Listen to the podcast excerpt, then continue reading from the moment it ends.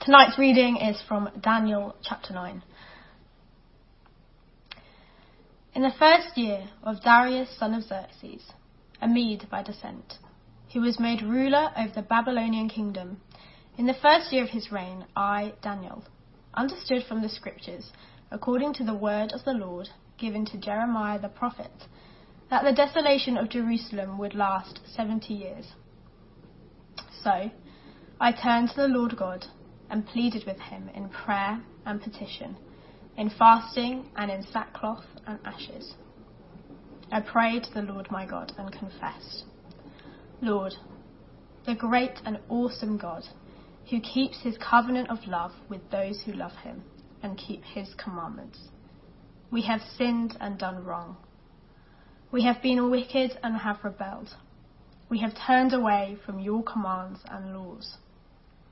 We have not listened to your servants, the prophets, who spoke in your name to our kings, our princes, and our ancestors, and to all the people of the land.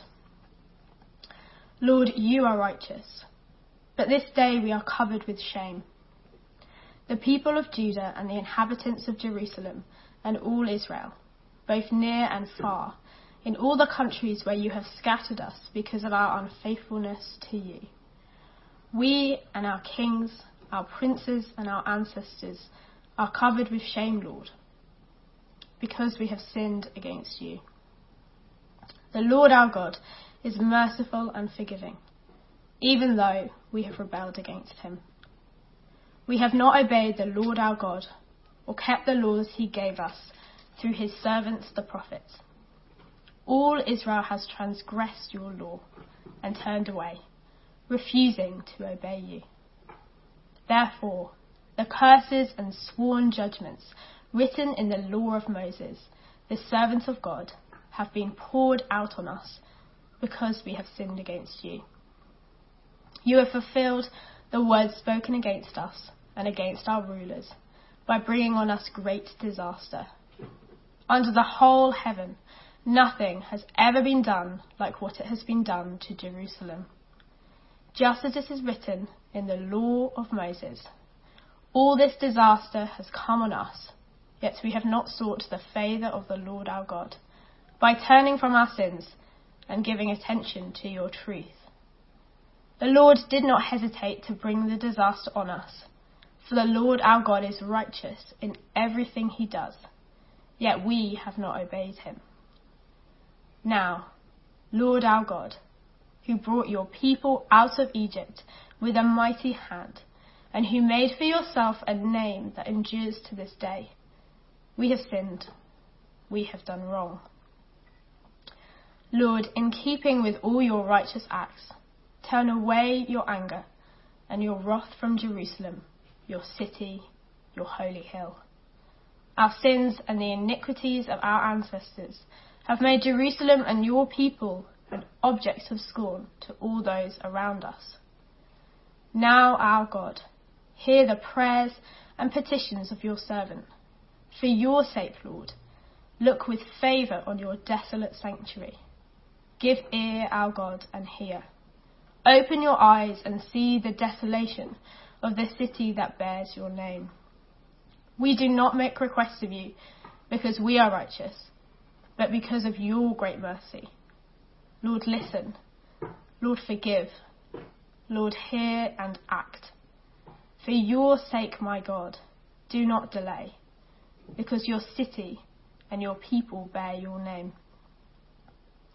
While I was speaking and praying, confessing my sin and the sin of my people Israel, and making my request to the Lord my God for his holy hill, while I was still in prayer, Gabriel, the man I had seen in the earlier vision came to me in swift flight about the time of the evening sacrifice. He instructed me and said to me, Daniel, I have now come to give you insight and understanding. As soon as you began to pray, a word went out, which I have come to tell you, for you are highly esteemed. Therefore, consider the word and understand the vision. Seventy sevens are decreed for your people and your holy city to finish transgression, to put an end to sin, to atone for wickedness, to bring in everlasting righteousness, to seal up vision and prophecy, and to anoint the most holy place. Know and understand this. From the time the word goes out to restore and rebuild Jerusalem until the anointed one, the ruler, comes, there will be seven sevens and sixty two sevens. It will be rebuilt with streets and a trench, but in times of trouble. After the 62 sevens, the anointed one will put to death and will have nothing. The people of the ruler who will come will destroy the city and the sanctuary. The end will come like a flood. War will continue until the end, and desolations have been decreed. He will confirm a covenant with many for one seven. In the middle of the seven, he will put an end to sacrifice and offering. And at the temple he will set up an abomination that causes desolation, until the end that is decreed is poured out on him. Hello everyone, it's great to be with you. And before I forget, greetings from Galston Church. America will launch the first manned vehicle to the moon. There will be three men in the crew. Retro rockets will be used in the journey to the moon. The astronauts will experience weightlessness. When the spacecraft returns, it will splash down in the Pacific Ocean. Looking at these statements, you might think that they come from a history book about space travel, or that they come from NASA, the American Space Agency. Actually, all of these statements come from a novel. From the Earth to the Moon was written by Jules Verne and published in 1865. Amazingly, over a hundred years before Neil Armstrong walked on the moon, Jules Verne, a French novelist and poet, provided some remarkably accurate insights into manned space travel. By the way, he got quite a few things wrong too. Now, imagine you are a top scientist in the early 1960s, and in September 1962, you hear President John F. Kennedy announce to the world, we choose to go to the moon. Suddenly, Jules Verne's words take on a new impact. There would be a sense of anticipation and excitement that what was written so long ago was becoming a reality. The book of Daniel is about a Judean teenager, Daniel, who was taken into exile in Babylon. He was from a noble or a royal family and was exceptionally able and intelligent. The first six chapters of Daniel are a Sunday school teacher's dream and focus on historical events in Babylon over a period of 70 years. These chapters were written in Aramaic, an international trade language, which suggests that this text was for everyone. Significantly, the remaining chapters of the book of Daniel are written in Hebrew, which suggests that this text is specifically for the Jews, for God's people. In the passage before us today, in Daniel chapter 9, Daniel was an old man. He was probably in his late 80s and living out his retirement in Babylon after decades of faithful service as a statesman and civil servant. The date is 539 BC, and Daniel realized that something major was going to happen in the history of God's people. There was an air of anticipation and excitement that what was written so long ago was becoming a reality. Before we look at this passage a little more closely, let's pray and ask God to speak to us through his word. Let's pray together. Dear Lord, as we look at this passage in Daniel chapter 9, open our hearts and our lives to receive what you want to say to us. In Jesus' name I pray. Amen. Daniel chapter 9 verse 1 to 27 has one of the longest prayers that is recorded in the Bible. And this passage provides some great insights into who Daniel was. Firstly, we see a sacred investigation. These opening verses show that Daniel's prayer was rooted and grounded in God's word in the Bible. Verse 2 says, In the first year of Darius's reign, I, Daniel, understood from the scriptures, according to the word of the Lord given to Jeremiah the prophet, that the desolation of Jerusalem would last 70 years. Daniel's prayer flows out of reading and studying biblical scrolls. Daniel had been looking at what he describes as the word of the Lord given to Jeremiah the prophet. And these words would have told Daniel about the fall of Jerusalem, the exile into Babylon, and the return of God's people after 70 years. It's amazing, really, that Daniel had Jeremiah's scrolls in the first place. Although Daniel and Jeremiah lived in Judea at roughly the same period of time, it is unlikely that they met. Daniel was in the younger generation that were the first to be sent into exile in Babylon in the northeast, while old man Jeremiah, a priest, ended up in Egypt in the south. Significantly, God told Jeremiah to write down the prophecies. Jeremiah 30 verse 2 says, This is what the Lord, the God of Israel says, write in a book. The word can also mean a scroll. Write in a scroll all the words I have spoken to you. What we do not know is how Jeremiah's prophetic scroll got to Daniel.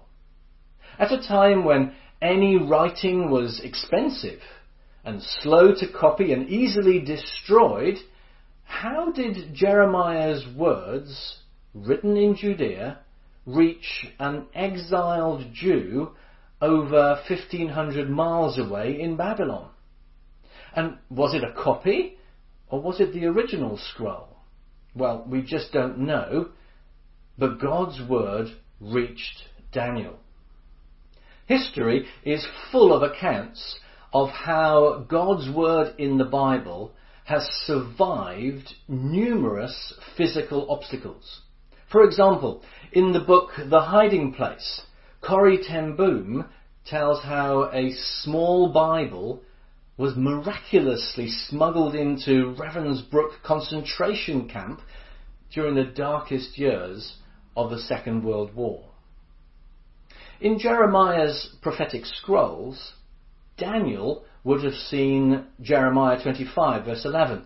This whole country will become a desolate wasteland and these nations will serve the king of Babylon for 70 years. And Daniel would have also seen Jeremiah chapter 29 verse 10. When 70 years are completed for Babylon, I will come to you and fulfill my good promise to bring you back to this place. Daniel would have realized that the 70 years of desolation through the Babylonian Empire were nearly over. He would have known that he was sent into exile around 605 BC and that this was now roughly 66 years later. Daniel knew what had been promised, that the Babylonian Empire would be destroyed, and he had seen that happen. The next part of God's promise was that God's people would be brought back from exile. Daniel realized that that part of God's promise hadn't happened yet. So he prayed. Daniel prayed as a result of studying and understanding God's plan and character that was revealed through God's Word. These verses are a challenge for us today as Christians. We need to proactively read and study and understand the Bible. We don't do this as a, a cold or an academic exercise, but as a way to deepen our personal love relationship with God. And as we get to know God's character and His plans, our prayers will echo and will be in tune with the will and purpose of God. A sacred investigation, and secondly, a solemn confession. As I said earlier, Daniel chapter 9 records one of the longest prayers in the Bible. Bible scholars even suggest that Daniel's prayer influenced other later prayers. For example, Ezra's prayer in Ezra chapter 9 and Nehemiah's prayer in Nehemiah chapter 9. Daniel's prayer has a, a very distinctive four step structure. The first step is preparation. Verse 3. So I turned to the Lord God and pleaded with him in prayer and petition, in fasting, and in sackcloth and ashes. Daniel seemed to be disciplined about preparing himself to pray. Daniel 6 verse 10 says that as he faced Jerusalem, three times a day he got down on his knees and prayed. Here in verse 3, we're not talking about frequency, we're focusing on the wholeheartedness of Daniel's prayer. He prepared further with fasting, sackcloth, and ashes. These are all physical signs that show Daniel's humility and passion before God. Perhaps we should follow Daniel's example and humbly pause before entering God's holy presence in prayer. The second step is adoration. Verse 4. I prayed to the Lord my God and confessed, Lord, the great and awesome God, who keeps his covenant of love with those who love him and keep his commandments. It is significant that the first words of Daniel's prayer are worship and adoration. Daniel focused on who God is. He declared God's greatness and power that he is a God who keeps his covenant and steadfast love, and he is a God who faithfully fulfills his promises to his people. I confess that I've attended many prayer meetings where effectively it's just been a collection of prayers asking God to do something. At no point did we focus on the person to whom we were praying. At the very least, this was rude and disrespectful. Perhaps we should follow Daniel's example and recognize God's awesome greatness and declare God's majesty and love and faithfulness to his people at the start of our prayers. The third step is confession. Verse 8 we and our kings, our princes, and our ancestors are covered with shame, Lord, because we have sinned against you. Surprisingly, the majority of Daniel's prayer is a confession. But 70 years of exile and judgment was about to end. You would have thought that Daniel's prayer would be an explosion of praise and thanksgiving, not a confession. I wonder what we would have done. Significantly, Daniel's prayer is a corporate confession. For example, he prays, We have sinned and done wrong in verse 5.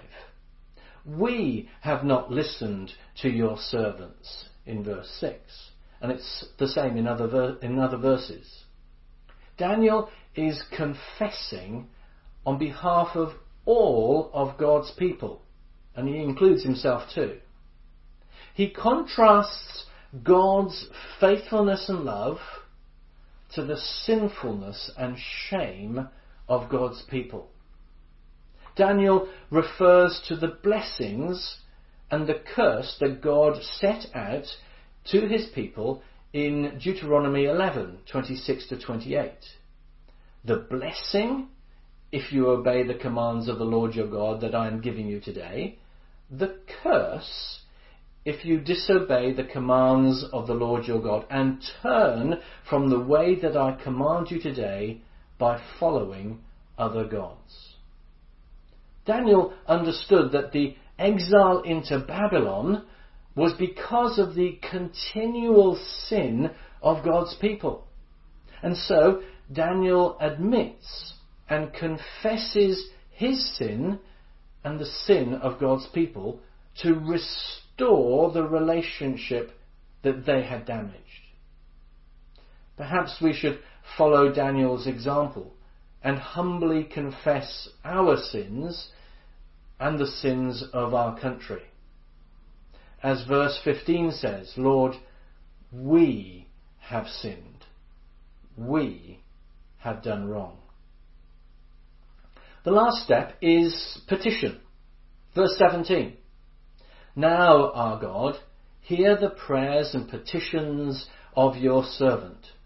For your sake, Lord, look with favour on your desolate sanctuary. It is significant that Daniel does not pray, Lord, free us from this terrible land and this oppressive regime. Instead, Daniel prays, Lord, have mercy. Okay, so Daniel uses a few more words than that, but that's the short version. Someone has said that grace is receiving something good that we don't deserve.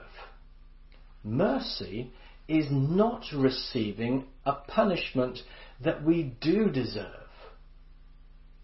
Because of their sin against God, God's people rightly deserved God's judgment and punishment. Daniel accepts this truth, but prays that God, in his mercy, will show his favour on his people. In other words, the return from exile is not the result of a political or an economic decision by King Darius. No, God's people are freed as evidence of God's love and mercy towards his people. Our challenge today as Christians is to be honest about the sin in our lives and our personal and corporate responsibility connected with it. We need to pray for God's forgiveness and mercy and to turn our lives afresh and wholeheartedly to Him. A sacred investigation, a solemn confession, and lastly, a supernatural explanation.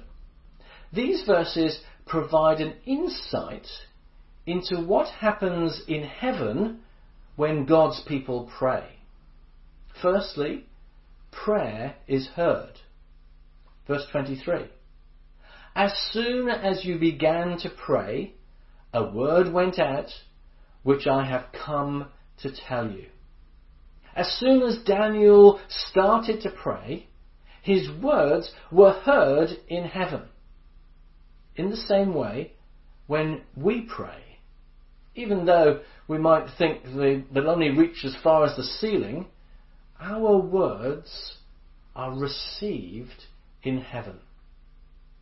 Secondly, prayer is answered. Verse 21. While I was still in prayer, Gabriel came to me about the time of the evening sacrifice. Gabriel went to Daniel. He was a visual representation of God acknowledging and responding to Daniel's prayer. He responded at the time of the evening sacrifice, which was about three o'clock in the afternoon. This was the same time of day when God responded to Elijah on Mount Carmel, and the same time of day when Jesus declared, It is finished on the cross. When we pray, our prayers are heard in heaven and answered according to God's timetable and His purposes. And thirdly, prayer brings assurance. Verse 22. He said to me, Daniel, I have now come to give you insight and understanding. This suggests that the answer to Daniel's prayer would include a heavenly insight into God's plan and purpose for the future.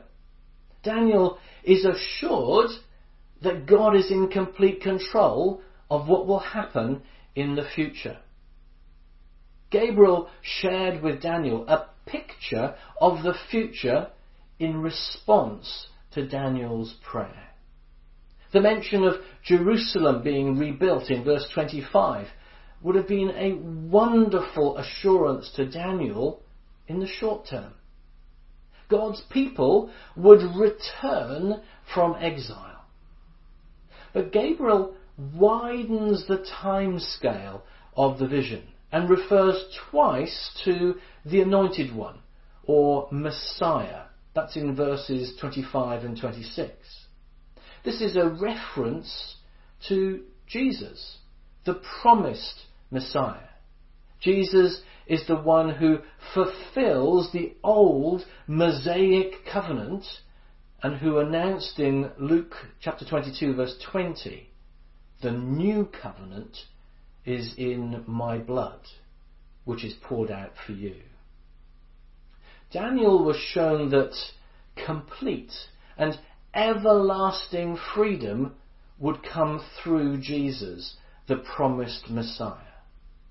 In the same way, we receive true freedom and forgiveness of sin and eternal life because of the life and death and resurrection of Jesus, our Saviour and Lord. Jesus brings assurance. As Christians today, we need to remember that our prayers are heard in heaven and that they will be answered according to God's timetable and for His purposes, and that we have an eternal assurance because of what Jesus has done for us on the cross at Calvary. A sacred investigation, a solemn confession, a supernatural explanation.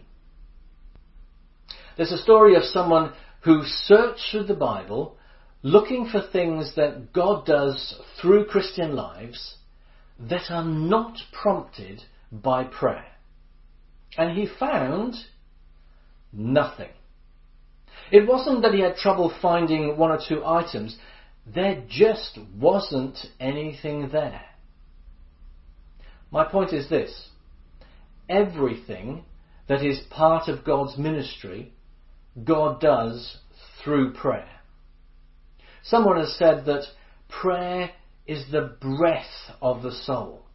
It is the secret of spiritual power. So let us take up and, and use this privilege of prayer. Daniel was a man who stood against the trends of the culture of his day. He was a man of prayer, and through prayer, he was able to come humbly into God's presence and ask, Hear and act, O Lord. In the same way, this week, let us humbly come into God's presence and ask, Hear and act, O Lord. Amen.